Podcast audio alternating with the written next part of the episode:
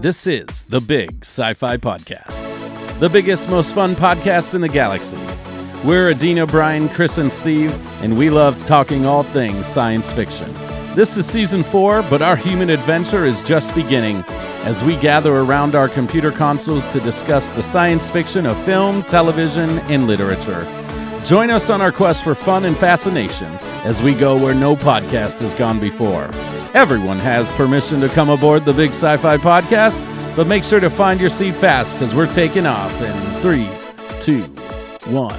Hit it. This podcast is a part of the Trek Geeks Network. We normally end these podcasts by thanking our listeners and ask them to offer their opinions or suggestions for future episodes. Today, I'd like to recognize someone who did just that. On a recent vacation I had in Europe, I wore my big sci fi t shirt, and members of the tour group that I was with were very interested in what we do, what we record, the films and TV shows we covered, and so on. One member of the group, a young young gentleman named Michael Hagan, a big fan of movies, suggested we discuss the 1987 film RoboCop. I asked him why this particular film, and he simply said, It's my favorite movie. I know we did an episode where we listed our own top 10 films of all time, and to have someone say a particular film is their all time favorite, that's pretty powerful. So, Michael, I dedicate this podcast to you. And without further ado, let's talk about Robocop. But before we begin, let's have the other members of the Big Sci Fi podcast say howdy to our listening audience. We'll go in Do- alphabetical order like always. Do we have to say it just like that? Oh, no, Adeena, no. You got to go for it wholeheartedly. That was such a half hearted Howdy. I do like mini Howdy. pearl. Howdy. Howdy. How how I don't I know. Hiya. Howdy. Okay, I don't even know what I can say anymore. You've lost the privilege of trying Sorry. again. Okay. I'm going to do it. Ready? Howdy. There you go. That was a little better. Hey, this is Brian for all of you Star Trek and sci fi nerds out there. I can't wait to get nerdy tonight. Okay. And our man from the north. Howdy, folks. There it's you go. Cris. That's really good. What's that? I don't know. I've been I did- doing I- like a southern bit, like on and off for the last week or so for no reason. It has been glorious. Mm. And howdy, all. This is your polecat, Steve Merkin, who's the wrangler for tonight's episode. And so we're going to talk Okay. about a film, one of those movies where you say, Are the kids not in the room? Yeah. Because they better not be. and that movie is Robocop. And I did come up with some subjects or, or questions to ask uh, the group, and I hope they've had a chance to think about that. They may have a lot of their own questions about it and definitely opinions, but I'll start off with the very first question. When was the first time you saw the film Robocop? I know I saw it close to release, if not in the theater, you know, if not in the theater when it came out. Uh, But, you know, if it was rated R, I didn't see it in the theater because I was only 13 or 14 when it came out. That's so good. maybe like Yeah. six months after on VHS, and I probably we probably rented it, you know, or probably rented it with friends. I watched Mhm. this film for the first time yesterday and today. Wow. I've Mhm. never seen anything Robocop. Wow. Same. And there's I two did- more Really? movies. There's two more movies too. Yeah. I, will saw- not be watching them. Okay. Okay. I'm you don't have to. If I want to watch RoboCop no, you too. don't have to because they're not as good. Yeah. I, I So- think I saw RoboCop too. It's it's not this movie. You know, for someone to say that that it's their favorite movie, that's a really powerful thing to say. Did he- did he tell you why? he just loves it and even his father because he was traveling with his mom and dad and he, this this guy he's like in his early 20s um even his dad said oh yeah it's his favorite movie he loves it more than anything Huh. so i i never really had a chance to quiz him on that but i do remember when i saw it in the theater and we had seen it after it had been released for I don't know. We saw about a week or so after it was released, and this guy stands up in the theater during the sequence where he's fighting crime as he's going out on his his first mission, and the guy stands up in the theater and he goes, "Go, Robo, go, go get him, Robo!" And I'm going, "Whoa, this guy's seen the movie and it means something to him."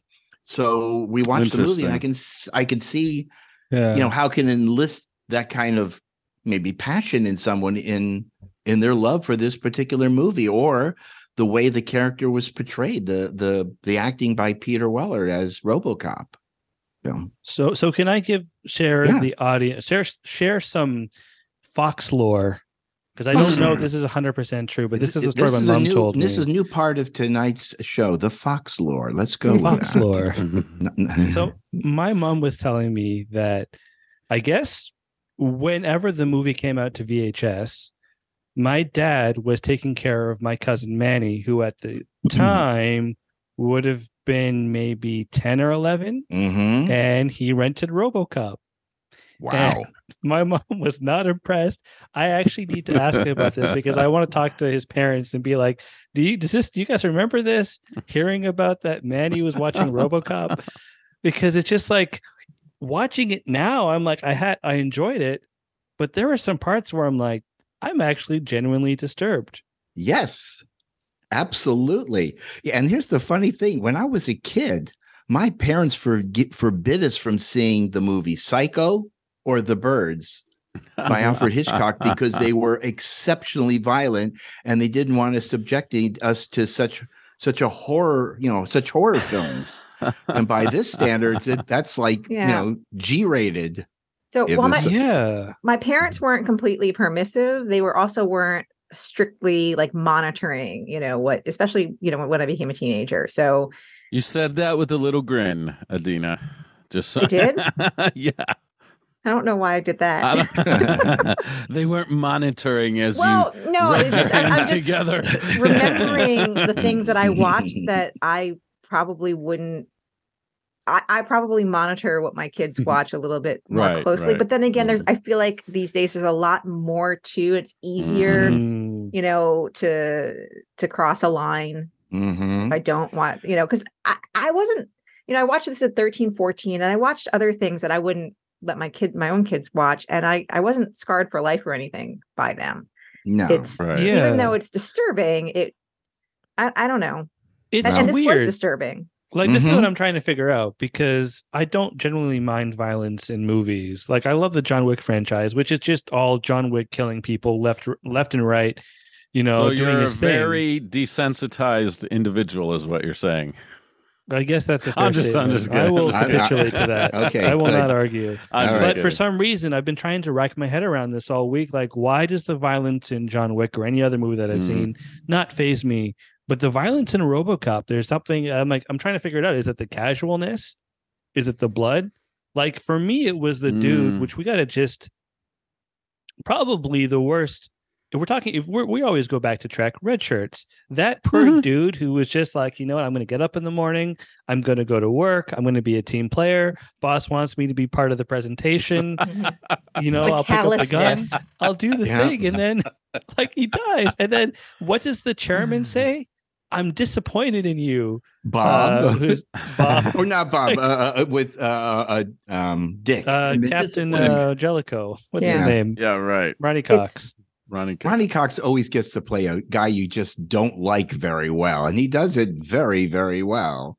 And yeah, poor Kenny, and it, you know, it's like, what's that line from uh, from uh, South Park? Oh my God, they've killed Kenny. You know, I mean, yeah, it's like poor guy. He's- Yeah.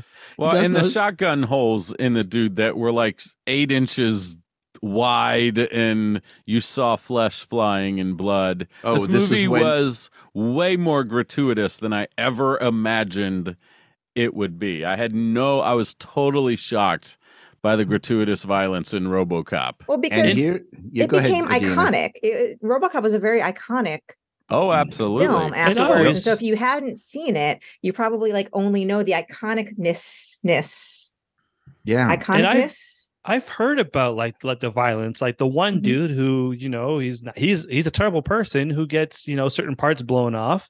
I knew about that, and I was like for a long time, I didn't want to watch it. The only reason I watched it was because okay, finally I'll watch it because we're doing it for big Mhm. sci-fi. But I'm always been like, I don't know what I've been hearing about. It's just it's too much. Even I- though it's cool because it's a it's a RoboCop. It's a Mhm. which is a cool thing. I just Yeah. must have been totally naive to I mean because I was I wasn't allowed to watch it in 87 for one thing as a kid Mhm. but then I've just I have never investigated it I've never read anything about it I've never heard anything I know there were multiple films I think even a TV series and so what I saw of course in the trailers for movies like that they don't show all the blood and Yeah. gut stuff Right. or or anything like that so I just I just kind of walked into it and I, when that guy got blown up in the office I was like holy crap Yeah. Nuggets Mhm. Batman. Like that was whoa. And then I was like, okay, that's it. And then it throughout the whole film, like that's how they portrayed all the all the bullets was just just And- extravagance. the Here's the- toxic waste thing I didn't know. Like I don't remember hearing about. So when that happened, I was like, "Oof, okay, I did not the need to see makeup that." in this film was really good. I mean, yes. Poor even Emil. even even with the stop motion animatronics of the one machine that was the ED obvious- 209, yes. obvious and you know stop motion uh, d- doesn't quite hold up to today's standards. I thought RoboCop still looked stinking cool though. oh yeah, Um, for sure. And and Peter Weller's makeup when he takes his helmet off, how they made it look attached. I mean, I, the makeup in this film was really good. Yeah. Um, yeah. On- so- on the violence level, um, it, what came about was the film was originally rated X.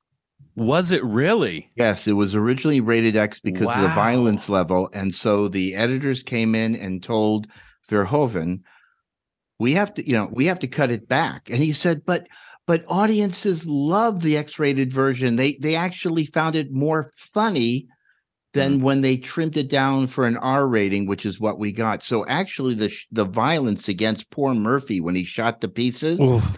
was even greater. And here's where Verhoeven is kind of Jeez. interesting. what he did said, they tone it down? Well, but but again, I think there, there there's something to that. There's a level of it becomes so over the top. It is just comical. I mean, we laugh at you know, oh, they killed Kenny. You know, we laugh. There's like a, there Mhm. is a there's a level where the violence is just ridiculous yeah. in, And in so- a comedic just- level. And I- so he complained, Verhoeven complained, saying that when you cut it back to people weren't laughing as much. Well, I know he's he's filled sa- satire into these films, and that's what he was going for. But you know, when poor Peter Weller's hand is blown off, you go, "Oh my god!" And that's just the beginning Uh-huh. of what they do to the poor guy. The fact that he survives is is amazing at all. To Does be he able to survive? I thought he actually died. They just brought him back to life somehow, or was They- he still? No, remember he's lying in the bed, and remember they show his him. He, he's looking up. He's just got that dead stare as he's lying on the Oh, on the operating oh. table, and he's going through his memory of what happened. Oh, see, So- I thought so- it was that they just like got him. He was dead. They put the heart in him, and then they restarted him somehow using Yeah. that crazy heart technology. Yes, the the Jarvik, and that's so funny because they're the commercial for the Jarvik heart replacement. Hey, and there really was the Jarvik Seven was the first mechanical heart that was ever used in a person. So Oh, I'm going, really? that that brought that into Well, into I- play. I gotta say, I was naive too. I didn't, I didn't expect. I thought this was more of a serious film. Like, Mhm. like I didn't expect it to be so tongue in cheek, and everybody. So, like, I mean, e- everybody was stereotyped and overplayed. The the businessmen, the board of the Mhm. company, the police were overplayed. You know Mhm. the bad Mhm. guys were overplayed and overacted Mhm. um and it- they're just cliche after cliche after cl- cliche in this film so for Mhm. me i guess that's part of why i was so like oh this is a different film than i was expecting i thought it was a little Yeah. more serious so i'm Well, sure we'll talk about some And let's let's get into really a simple question. Do we consider this to be a sci-fi film, an action film, a crime film? Uh you know, is is it does or is it just an amalgamation of so many different genres into one particular movie? What do you think, folks? Oh, it's definitely like a yeah, science fiction and action. You know, like an action sci-fi. Mm-hmm. Definitely. Yeah, agreed. It's like a yeah, algam- you know, it's it's a combination of all those Mm-hmm. genres, for sure.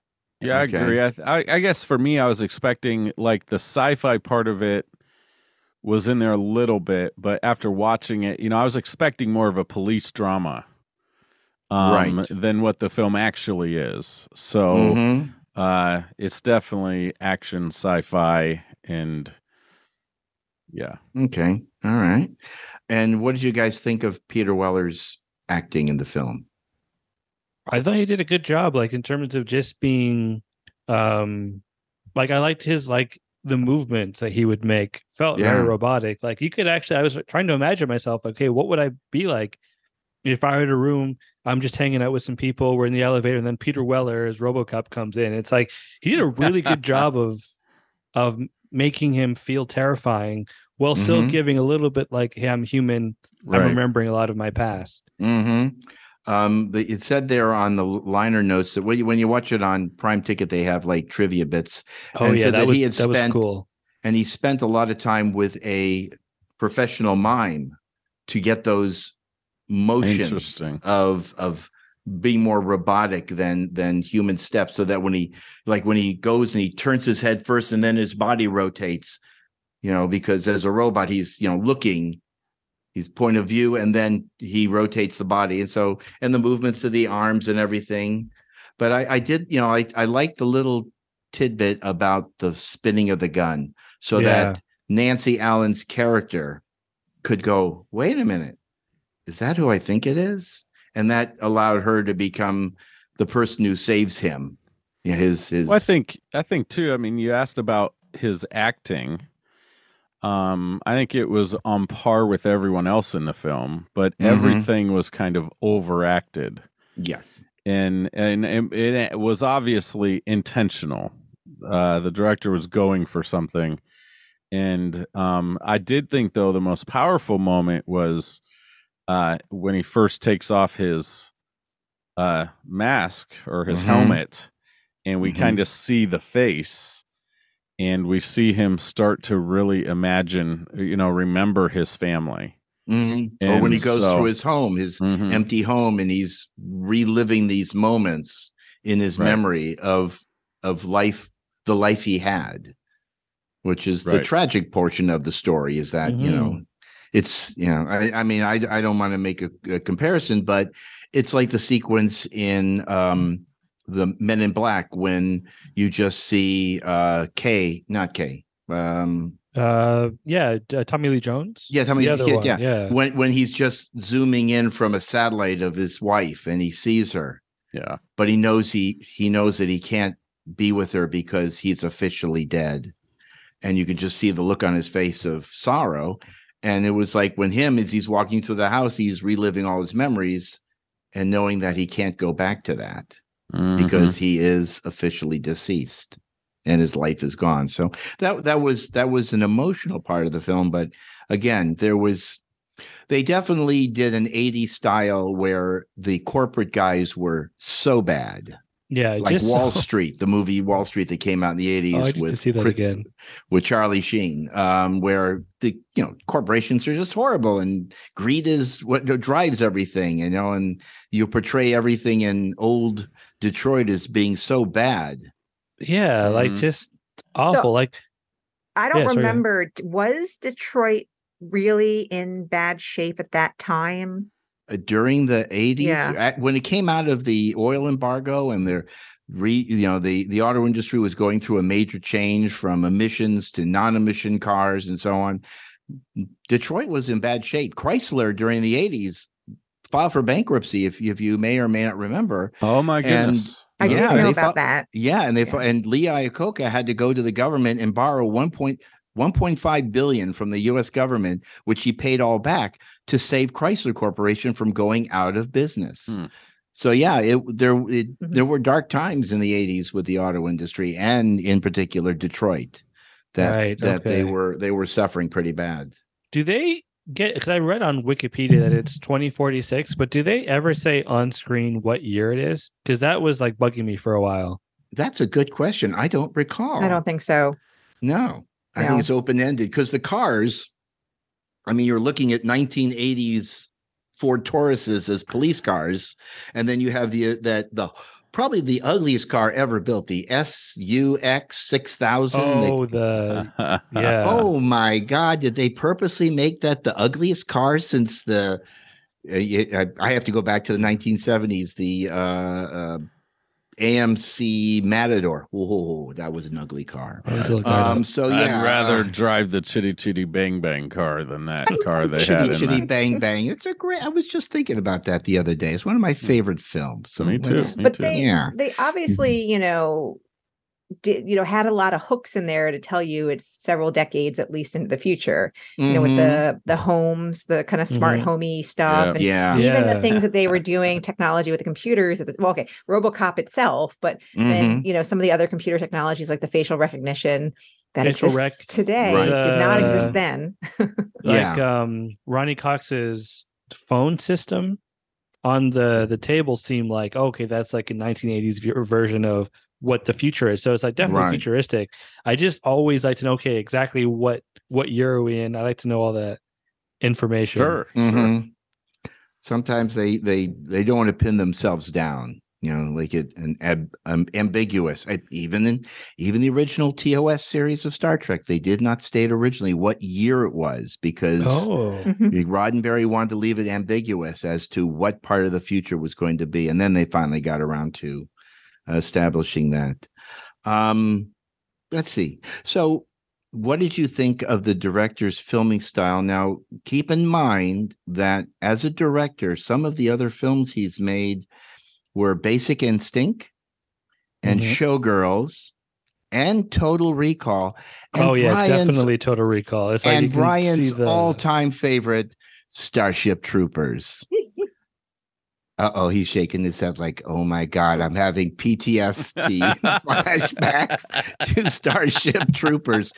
But you can just see that he has a pattern of violence in his film, and sure. and and definitely in in Total Recall. Mhm. Total And Recall is awesome. I love Total recall. it's Recall. violent but it's less Yeah. i felt like it was less Less violent than this, than- for sure. I don't know. you and and haven't- uh, more Trek people. Um, uh, what's her name? Sonya Gomez was a character in Total Recall, and I was like, wait, Mhm. what? That's weird. but yeah, And there's then- definitely uh, a style. But I have to say though, I do like, even though the I'd buy that for a dollar guy. I Dollar love that Guy line. is I love that guy. I He's- like- he's I'm sorry. I, so I was gonna say, I just love the in universe that he goes to the the he takes the time to make in universe ads. So it's like if you're not in Detroit, you're not a, you're not RoboCop, you're not dealing with any of that. It's like you sort of get the idea of okay, what does the average person do? And what's their life like? Mhm. Because it's like oh, you could see the ads. They had like Mm. the battleship game, Nukem, and it's just Nukem. so I that stuff that was kind of fun. fun. I love the commer. I, I love that style of adding the commercials in to get like the the world. Uh, But one of I have to bring this up. So I don't know if you just Sure. noticed that I've been looking at something on my. com- I've been trying to. I, I was gonna do a deeper dive into this earlier today. I completely forgot until we were talking about this. Okay, there's that one scene where the one of the bad guys is at that gas station. He's robbing the gas Yes. station. Okay, Right, Mhm. right. Emilio. He's the Okay. he's a really crazy guy. Yeah. uh-huh. So the poor kid at the gas station, you know, the bad guy, he's like, "Hey, you know, are you, uh, you know, nerd in college, whatever? What are you reading?" And the book that the kid holds up, Plane Geometry. I'm like, I know that book. Oh, really? Well, and the thing is, I'm trying to think if I still have it. I used to have it, mm. and I was gonna see if I still had it and bring it. Now, the thing is, I think five or six years ago, I did a little book purge and I got rid of a third of my book collection because I felt it was time for a massive purge. And I think John- that went in the purge. John Oh, Billingsley is crying right now. John Yeah. is crying to know that you gave away books. Yeah, well, I gave them to a good place. They went to this wonderful used bookstore. Uh, but no, I needed. I, I I don't know what possessed me to do it, but I uh, just had the need to do a book purge. I regret half of it. I don't regret. I only regret half the purge. But yeah, I think I think so. I just had you know Frank take some pictures of a couple of my bookshelves to see if I could identify it. But I I, I need to go like look, but I think I gave it away. And before I gave that, when I did the book purge, I took pictures of like the stacks of books that I was giving away. And I Mhm. think I see it in one of the stacks. I think, okay. think, I don't know. But Hmm. I had plane geometry. I had that book. I used that book. That's I actually studied from cool. that book. So, do we know if that gas station guy did he survive because he He- ray, but was he far enough away Oh. from that explosion? I was wondering don't the know. same I was really worried about that. But that was it was interesting. They, they always talk about the the you know the big moment where there's the giant explosion and the main characters are in front. And of course, there you have it in that scene. You know, you've got the explosion with the fireball and the Mhm. main characters in front and so on. Um, and again, you know, the the the the character of Clarence Broaden Broaddick Broaddick. What was that? Um, Yeah, Broaddicker. That's yeah, Zach that was that was uh, uh, the character from uh, the 70s show, the dad from 70s show. Um, he's evil, He's evil. but He is but he's evil with a cool style. Guns, guns, guns. That you part was cool. What was Yeah. it? Yeah, there was a really good line there. The guns. What was the rest of that line? The guns, guns. Yeah, he's he's with Uh, all the coke dealers, and he goes guns, guns, guns. You know, so he he's always got a smile on his face, and he's you're supposed to hate him, but there's something about that '80s coolness that was in there. Mm. It was No, I that still they- hate they him. threw No, it in. like, I'll tell you, I was relieved when that trivia came up that the secretary that he was being really creepy with was his wife. I was like, oh, thank goodness Yes. it's his real wife because that Yes. scene. In real life, like- it's his wife. Yes, Yeah, yes, it's it was wife. his Really? actual. That's wi- nice. Yes, yes, it's Yeah. that's the great thing about watching on a Prime ticket. You get to see Yeah. those little trivia pieces, and you go, "Oh, that's cool. I didn't know that." You know, or they point out like like when he's going to uh 360 Primrose Street, and then they go by the street sign. It says. 3000 or six you know so it was it was they made a, a these are little minor boo-boos in the film that they always seem to pick up but that's that's kind of nice watching it on prime ticket you get that on a computer You And- Yeah, but he was a yeah, he's a weird guy where it's like he's kind of cool in like the guns, guns, like that line's Mhm. kind of fun, but then he's also just like, whoa, I am not unhappy that you're dead.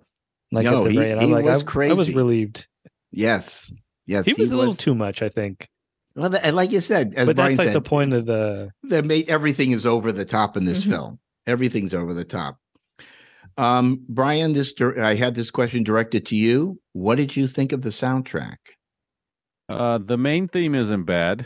It's Mhm. memorable, Mm-hmm. but at the same time, it's a little over the top, which had to be intentional, like everything Mm-hmm. Yeah. else.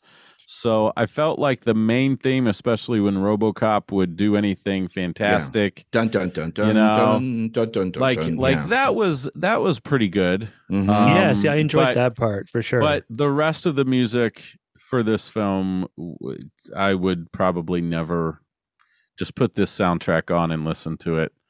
Um, Mhm. But I might pull out the RoboCop theme for fun. Um, but yeah, Can- I'm I'm s- I thought you were going to ask that question because because it was you know sometimes the best themes and melodies are beautiful or you know they they're just catchy in the right way. They don't have to be real com- complicated. Mhm. So that was the case with this. Yeah, and, and I looked him up, and he has directed. He has done music for a number of movies really? and TV shows. Yeah, um, and he has worked with uh, Verhoeven uh, on other films. So Hmm. um, he he's more than just like a one hit wonder. He's he's Right. done that in TV shows and things like that. So, yeah. Um, what else about this crazy well, film? We haven't like Can talked I- about the the actual Go ahead. RoboCop, well, like yeah, the deep yeah. philosophical questions brought up by Yeah. the whole okay, a guy dies. Yeah. He's Uh-huh. essentially signed away his dead body, which you know we, we we like donate our bodies to science, and you know that that's something that happens. And then so they're able to reanimate him.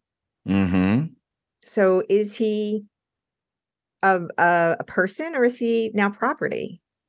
He And- is well to to the company. Ooh. He's their property, but he is obviously still retained somehow his humanity. Well, he's retained some memories. Has he retained his Mhm. humanity? Yeah, Well, Has he? so? he, he he shows that at the end when you know and again when he takes off the the headgear and he's exposed himself out to Nancy and uh, Nancy Allen's character and you can see that there there is that. My name is That- Murphy.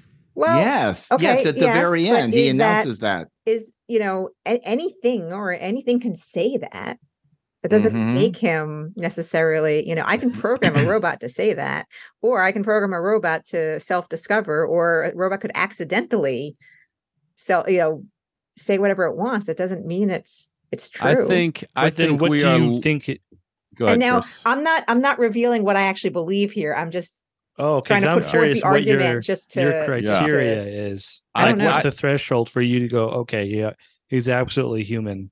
I I don't think they. know. I think Just they. They wanted us to believe, with that statement at the end, that he was still.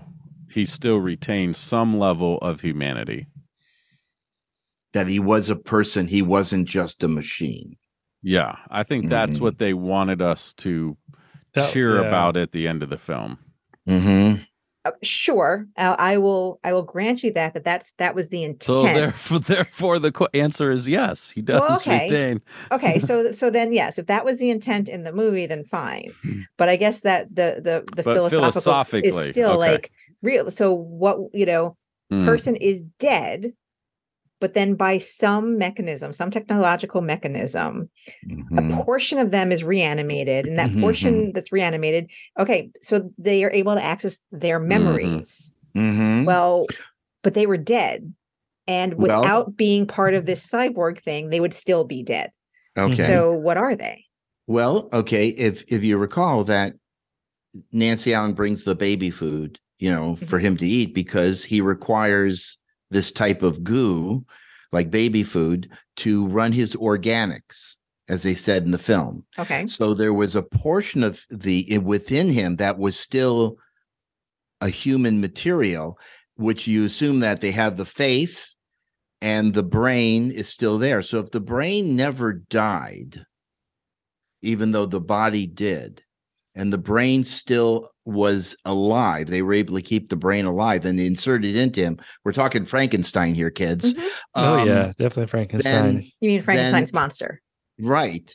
Uh, then we have That's a correct. person. We have the person because the brain is who we are. Well, but we don't really. Okay, but he he was dead, and the fact that and they a were bullet able to went through re- his brain. yeah, they were able to reanimate enough that he was able to unintentionally Mhm. access his prior memories. I mean, that just that doesn't mean it's his brain is not necessarily fully functioning, but a portion of memory recall still like, Mhm. exists Yeah, well, unintentionally. That's clever. That's why they hold the show the whole, you know, when he's sitting in his chair and he has his dream sequence and Mhm. he, you know, wakes up and he's going through the the gyration because he's remembering about his Mhm. own death or how he was killed. And that's when he decides he's going to go and hunt down the criminals that killed him. So something is there. Yeah. Something something and- and we- unintentional. like it Well, went, it have- went- wrong. It failed failed the test. Do You know, you know was- any neurologists we could get on the show to explain to us about how long the brain survives after the body has? Oh, not long. No, not long. Like you, that's that's a whole. You know, when you're deprived of oxygen, your brain is deprived of oxygen. It does not last long, which is one of the Mhm. reasons why you'll more often have people that are brain dead. Their body will still function, but they're brain dead. Mhm. Mhm. Brain brain needs oxygen. Brain does not survive Sorry, without it's- oxygen. Whenever you say this, I gotta say it. You know what it was? Okay, somebody do the Dr. McCoy line. I can't. I can't. It's it's at the He's It's worse than that. now. He's dead, Jim. Dead, No. Jim. Dead, Jim. It's worse than that. He's dead, Jim. Dead. Oh, are you Jim, thinking of the Stone Trek song? I'm saying about the, the Star, Star, Trekking. Trekking Star song. Trekking. Oh, Star Trekking. Star because they did like a Stone Trek version animated to that. But Mhm. no, I'm thinking of a Spock's Mhm. brain where it's like he's lives, but his brain is gone. His brain. That's all. Okay. Yes. Not, but okay, it's that's not uh, bad. you know not a fair comparison because they Oh, no, it's- they it's not a wholly comparison, it's just- his brain and put it somewhere else, and that's a different. It's just different you can't talk about brains without. without Without me Spock not brain. thinking about Yeah. Spock's brain. That's all. And still, the worst episode probably of all time of Star Trek. I'm Ah, sorry, much kids. It's, it's really the worst. I always enjoy it. But but yeah, I don't know because what's the like what's the criteria for you to say that okay, he is he is alive. He is still human for the most part. I don't know. I don't. So I don't. I don't necessarily have an answer. That's why I'm posing the Mhm. question. but uh, you know, from a tech, if I was the engineers responsible for this thing, okay, and my goal is to create this thing using Mhm. organic material Mhm. I don't want him to access his memories. Yeah, I, I don't, or I'm not expecting that. And so, like, again, from my point of view, this thing has completely malfunctioned, you know, and, you know, you, you don't let a malfunctioning machine just kind of walk out. Yeah, well, Well- so two things. hmm I always thought like that whole like idea of him malfunctioning is just supposed to be like the power of the human mind that you can Mhm. never truly get rid of like who Mhm. someone is. But I have to say though, like I and I saw the trailer for I haven't watched the 2014 one, but I saw the trailer and I was like, I wanted to I wanted to see like, okay, how does it compare? And in that one, it seems like it's very much like, hey, we still believe that Peter Weller's character, like Murphy, is still human.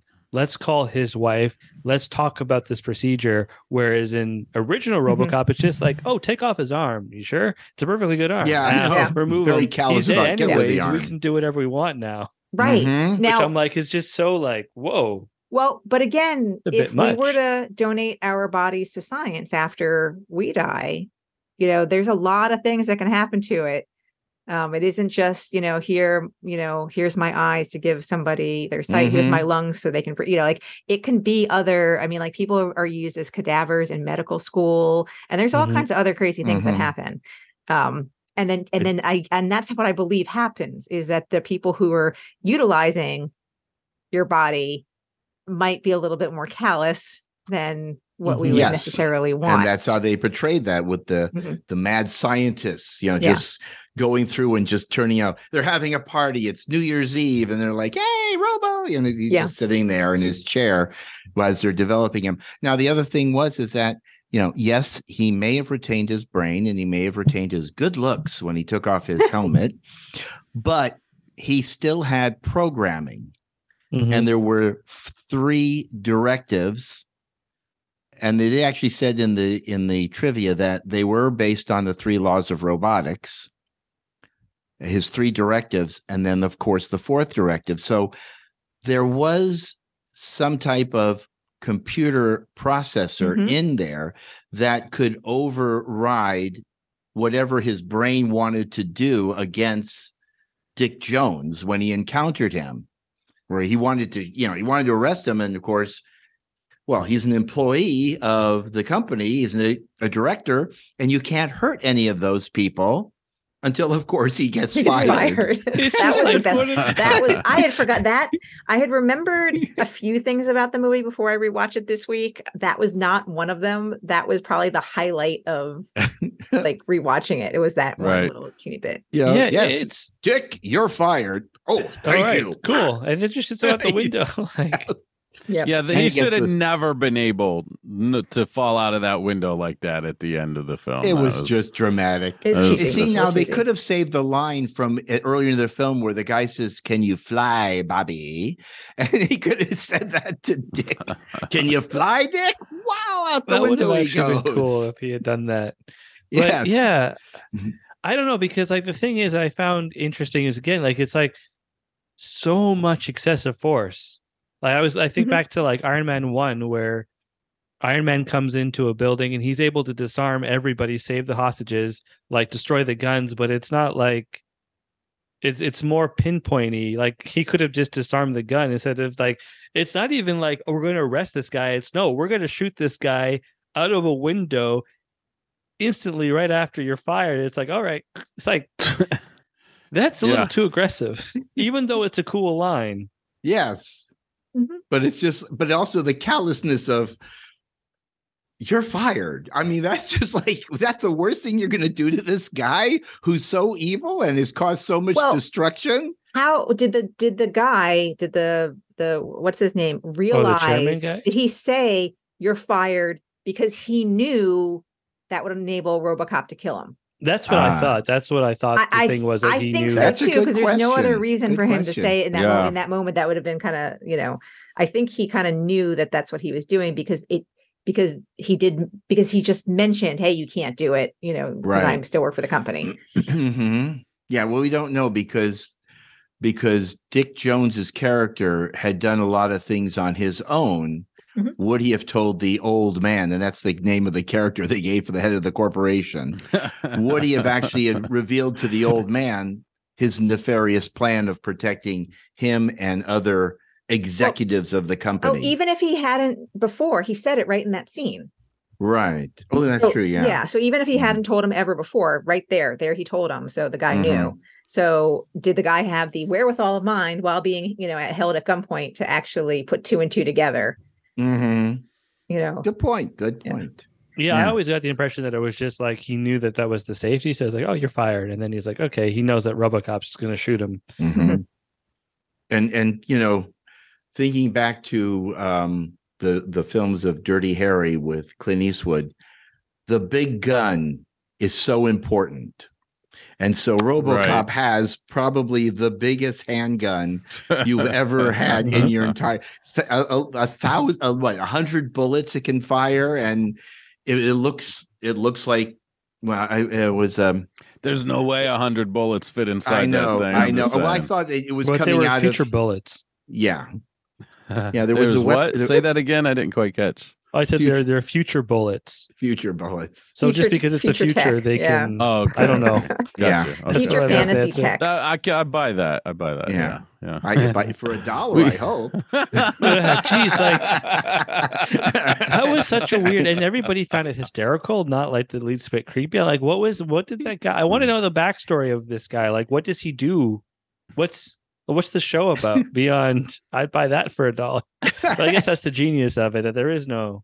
It's story. bad. It's bad variety show, whatever it is. And you know, the uh, the young ladies are in a um, less than um, professional sort of activity or whatever it might be, and he's you know slapping That them with whipped cream or whatever. I don't know. that was the thing I found strange too that I wasn't expecting was like when when Peter when Mur I keep calling to call him Peter Weller, but when Murphy comes Yeah. in and he's walking through the change room, and I'm like, so all the women are just changing too with the guys? It's like that bit in lower decks where yeah, they all just shower together. And I'm like, that well, that was also that was a, weird.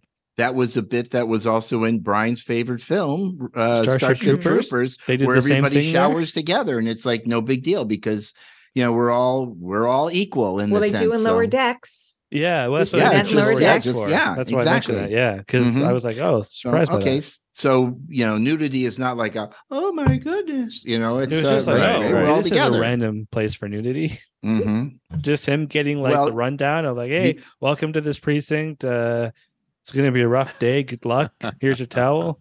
and good yeah and go Here's shower with towel. everybody else well I, I- again the you know Verhoeven wants some sexuality. He had that in Showgirls. He had that in Basic Instinct. So I Mm. guess he uh he had to have something there you in the film. there's a reason why I hated this film.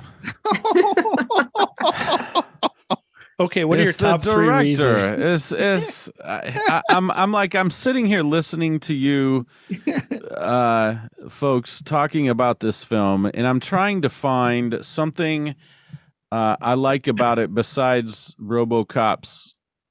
You know, just the RoboCop himself is cool Mhm. looking, and the concept of RoboCop is cool.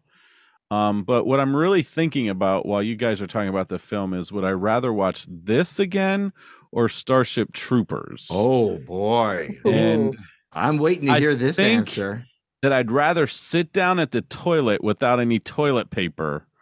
Like Wow. So we have to. just just I mean, it just I just and that's a reference to how I felt about Starship Troopers way back when, but I just I I I'm really disappointed by this film, guys. I Okay. am I No, that's- just this is definitely I, I it's not one of my favorite either. No. Like right. I Yeah, oh, yeah, appreciate yeah. the iconicism of Mhm. RoboCop because I feel like it was a an iconic film, but it's not a good film. Hmm. Yeah, see, But- I think it's it's it's hard because if you're watching it from that pers- like from it, it's really hard with some of the older movies because you have to take into account what was the society, what was the time like. Whereas Mhm. I feel like now we're much more aware of police brutality. And so watching it, where it's just like, I get the one dude who was, you know, up to no good with those women, shall we say that?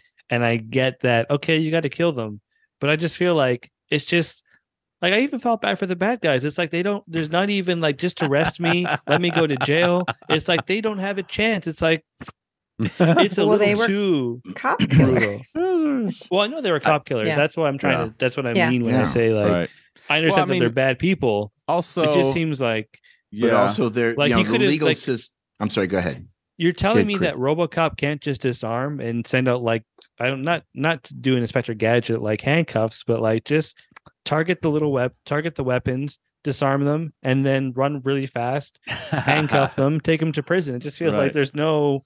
Well, that wasn't the Just- director's vision. Yo, Obviously, yeah. the director No. was going for gratuitous and Oh, and that, you know what I mean. tongue in cheek and all that. So I guess again for me, a big part of it is I was expecting more of a serious Hmm. police drama with the sci-fi mixed in there. I wasn't expecting the tongue in cheek. I wasn't expecting the over the top um, Like the- violent nature of the Mhm. film.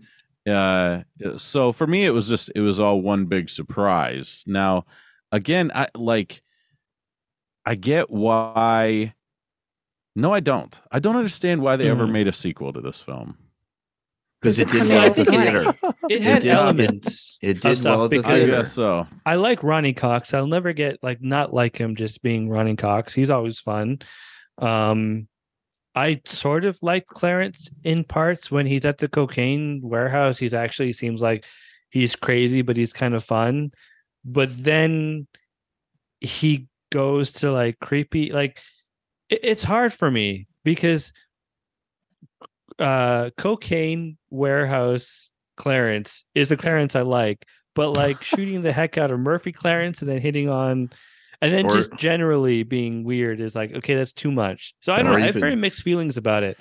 I'm still a- trying to to process my I- my yeah. thoughts for it. I think for Well- me, it's it's uh, it's just I'm more in. I've been taken aback in surprise by the actual film. I was just totally Mm. naive about this film, and so I think that's a Mhm. big part of it. I'm. It just wasn't what I was expecting, and so I, you know, and I've I think I've stated before, like gratuitous violence. ugh, come on, you know. Um, Well, it but it matters if you're expecting it or not. Like Right. John Mhm. Wick, Mhm. you're expecting, Yeah, and everybody true. in you know, John this- Wick I was going to say, I, I feel like everybody in John Wick, the thing for me, and I, again, I don't know what it is because I've been trying to like think about this all week. Like, why do I not mind John Wick violence and I actually love the way they choreograph their fights and I like all that action, whereas Mm-hmm. this felt too much. One of the things I think, okay, it was a little too casual, like the boardroom guy that gets killed. Like the Mhm. fact that nobody seemed afraid. If I'm there in the boardroom, I'm like, you know what, guys, it's been fun. I'm leaving. I don't care what the pension is. Don't I don't care what the benefits are. I'm leaving. And it just seemed like that's so casual. Whereas John Wick, I felt like everybody in that world has signed a contract in a way that they're like, hey, we're all assassins. Mm, We're all part of this. We're Mhm. all we're all here. We all know we're gonna die eventually. It seems like everybody's all on the same page. Okay. So I, I but it's again, a even one that emotional doesn't. note for like everybody. It's like the same Yeah. emotion. Yeah. There's no, there's no real. That's a good way to. I Yeah. I always I've been for the last I don't know how long it's been racking my brain about where is this company called Henchman Incorporated? Because hmm. in every one of these types of films, this one, but whatever, there are people that are just there to be killed. Hmm. And they're always henchmen. They're Oh, always yeah, yeah. associates or whatever. It, do they go to them and they sign up and say, Hi, I'd like to be a henchman? What's your 401k? Oh, it's fantastic. And our health insurance, it's the best. If you survive your first mission, which you're probably not going to, and you're probably going to be shot as a random. I mean, come on. I know stormtroopers are clones, but come on, they're still living creatures and they seem to be target practice only. So, you know, we we get a little desensitized, and, and I guess, like you said, when the John Wick films, he gets to meter out his violence, and I've never seen them. I just know of them. He meter outs his violence with what vengeance, with morality, with he's he's trying. You know that sort of- qualifies the death that he does. well, it's sort of it's not ethical in the sense of like it's not okay that he's killing those people, but it's within that underground society. They're all playing by the same rules, even though he breaks a key rule, which is why all of the stuff happens in the later films. But they Mhm. all sort of signed up, and I picture, and this is why this is what I've always wondered. Like you talk about Henchman Incorporated, I like I wonder. It's like, hey, I want to be an assassin. What? How do I? How do I apply for this? So everybody who's part of it is like they know that they could eventually die and they're all playing by the same rules um whereas this it just felt i, I don't know i'm still racking my head around this but Yeah. steve i want to see henchmen incorporated I think that'd do. be I want to know where this company is because make because that movie we have I to make like. I, where I just these had an people- epiphany, Steve. What's what's that, sir? the Gru movies, the Minion movies? Yeah. oh yeah Oh, they I love the that so they much. have the they have the vil- the bank for the villains or whatever they called it. Yeah. Oh yeah. Like there you go. That's Okay, that's what they do. That's that we sh- it should be a combination of that. The yeah that concept from the Minion movies. Yeah, uh, we'll just what we'll you're combine talking it. about. We'll, we'll do something like that. We have to we have to find who because it's just. I mean, even going back to James Bond movies and from the '60s and stuff, there's always a There's trove always the henchmen. henchmen that just Right. get wiped out. You know, I mean, I I don't know. It just doesn't seem like it's you know So- you, you have a lot of job of potential in as a Yeah. henchman. So. yeah. so i have to bring up our other favorite movie because we've already mentioned starship troopers Okay. how Okay. does this compare to our favorite all-time favorite Oh, big God. sci-fi movie moonfall Sorry. Oh gosh. Moonfall. yelling into my I Because would I feel like this is like a Moonfall but again before watching this. like Oh, I'd people like watch this before I'd watch Moonfall. I- really? Oh, Yeah. not me. I'm t- uh, well, yeah, because the, the thing is, this at least has the redeeming thing where you do have that philosophical element of what the heck is RoboCop, you know, Mhm. and physics makes a lot more sense in this movie, you know, than Okay. and I kind of want to watch the other ones. I'm debating because I also want to know how RoboCop story ends, Mhm. and so I actually I care about the Mm. character. I, I'm and this, I agree and I that. like some of the characters. Yeah. Okay, so let's just say, let's say, Brian, Mhm. I'm giving you this movie. Yes. You can edit out all the graphic violence, Mhm. have it shot from, you know, he, they're shooting Peter Weller. You just see his face. You don't see all the violence against him. The other things too. If you could d- delete the excessive, gratuitous violence in the film, would it be a better movie? Would you then feel differently about it? Because if I- that's the only mitigating factor is the violence level, then actually it is a good movie because otherwise it Mm, works. I don't, I don't. I think you'd have to take. I, I think. I, I, I just didn't enjoy the over the topness of Mhm. every character either. Okay. Mm. Okay. It just well, I'm just not into those times types of films too. That's part of it. It's just personal taste too. no, that, and that's in what truly type what it of, comes you know, to. Yeah. Yeah. So, I I mean, I think it'd be better, but I think I'd still be annoyed at everything else too. You know. Okay. And I do. I agree with Cris a hundred percent. I did care about RoboCop slash Murphy. You Mhm. know, I did. I wanted him to. I wanted to see his humanity break through at least a little bit. You know, I Mhm. wanted Mm. him to show sensitivity and friendship with his partner um, Mhm. in the film. You know, um, I wanted those things, and so in that way, it was satisfying. Um, and I, you know, I think Okay. you know, And No, there's, there's, there's- yeah, there's Yeah. one other aspect we need to talk about if we don't. go ahead, before- please. Star Trek. We need to talk about the plethora of Star Trek people in this film, and if we caught them all. I, I'm trying to think of everybody because like the one that stuck out to me was um, Jellico. You got Well, M- Jellico was like well, the yeah, obvious. and- There's a bunch Yeah. of the obvious ones, but the guy from Search for Miguel Spock, which- Ferrer, Miro- Yeah. Miguel Ferrer, who played Bob Morton. He was in he was a, a red uh, in Star Trek as well. he had like the cool line where it's like almost all speeds available, and he was going to be like, "Yeah, we're going to go to warp. We're going to go to transwarp." And so it's just cool to see him, but it's just like there's so many people you have. Oh. Of course, Oh. you got Ronny Cox, you have Kurtwood Smith, Yep. Mhm. um, Peter Weller. Peter yeah, Weller, yeah, who definitely. plays, which I think Uh-huh. is funny that he plays in Into Darkness. He plays a Ronny Cox style villain, only Mhm. it's Peter Mhm. Weller. yeah, Yeah, or yeah. in or he was also the head of the uh, Earth First people in the last two episodes, or the second Another to the last two character that episodes of uh, Enterprise. That Ronny Cox could have played. Oh like- yes, he could have done that really well for instead of Peter Weller, but, but but Peter, Weller, can. killed it he's with so both good. roles for me.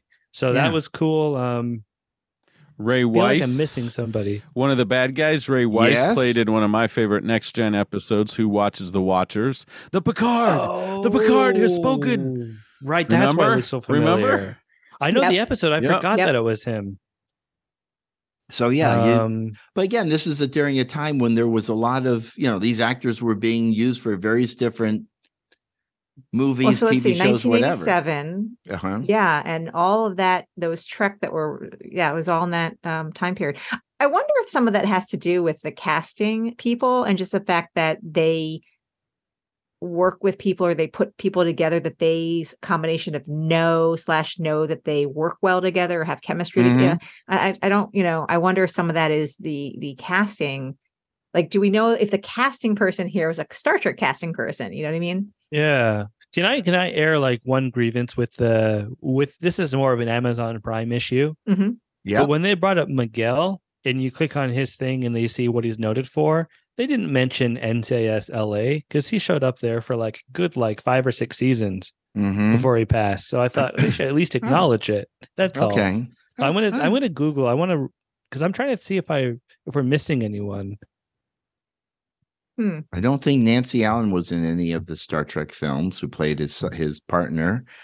And I don't think Leeza Gibbons was in anything Star Trek either No, that I'm aware no. of. No, no, nor Let's Mario see. Machado. He was definitely a newsman in the L.A. marketplace. That's why they chose him.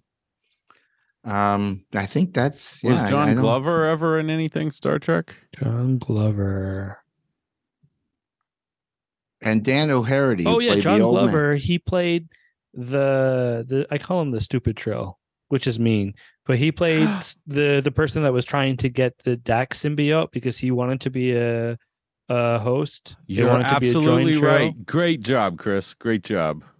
Cris is using the internet to good as opposed to evil. That's Ooh, Who did he play in this? I don't remember him sho- him showing up because I Yeah, whenever he shows up, I'm- I'm... always like, he's the guy with the really big hairdo in Good Wife. He played like a lawyer that showed up, and he had like massive Never watched that show. amounts of hair. Mm. All right. Okay, I'm I I'm um I take back what I said about the casting director stuff. I found the casting director details on IMDb for RoboCop and neither of the two people have any Star Trek ties. Then they were just, you know, they're Yeah, just it's looking at interesting. actors who were popular at the time that were, you know, bankable, you know, supporting actors, other, you know, that uh, made the rounds. But who Yeah. did he play? I mean, I got to Google John Glover and see who he played in RoboCop because I do not Mm. remember him showing up. Okay. Oh, and then uh, uh, what's his name? Rega Roga Rega Danar from TNG. He shows up in the second RoboCop. I saw the trailer. I'm like, oh, that's Okay. Rega, uh, Rega Okay. Da- whatever his name is. All right. All right. Danar. Somebody correct me, please. All right. And apologies to everybody who's listening right now. That's quite all right. Everyone is listening. Oh hey, okay. Um, There is a article in giantfreakingrobot.com. Giant freaking robot. Oh, you've never heard they they do no, like I'm sorry. I've all I- different um like movies and culture and stuff like that. giant Um, freaking but there is an article from last year. The RoboCop cast is everywhere in Star Trek. See who they played, and they have a this is from a year ago. And Okay. Yep, Really? they've got like tons of people. Okay. Actually, well, they, I don't even know if they have everybody here in, on this in this article, okay. but they have a bunch. Folks, if you have a moment, giant fre- freaking giant Giant freaking ro- freaking Ah, freaking okay. I N I N no G Okay. robot.com. Giant. Okay, folks. Uh, that's- just pulled it up that's- you can do that on your want. You Have Okay. fun. Let's see. see I'm the just tie-in. I'm scrolling. I'm still interacting with the No- audience. notice so how I'm not we, we always say who was a Star Trek actor and a movie, never Star Wars. Sorry, kids. You know there there's no tie in there. You know. There, there's less. There's much less. Yeah, yeah. Oh much, wait, uh, he was in. But let that could also just be the quantity of, you know, the amount of hours of Yeah. Star Trek that there just Yes. are, okay. you know, so versus Star Wars. the sergeant y- plays a Klingon in. I'm just scrolling. I'm scrolling. Oh my goodness. Oh, he plays Kurn. Uh, no, He's somebody. Robert DoQui. Yeah, so he he's in DS9. Mhm. Oh, He the Klingon who agrees to take Kurn and pretend that Kurn's part of his family. Mm. When Worf Okay. erases his memory, which I'm My still like, was that a good? Was that a good idea? right.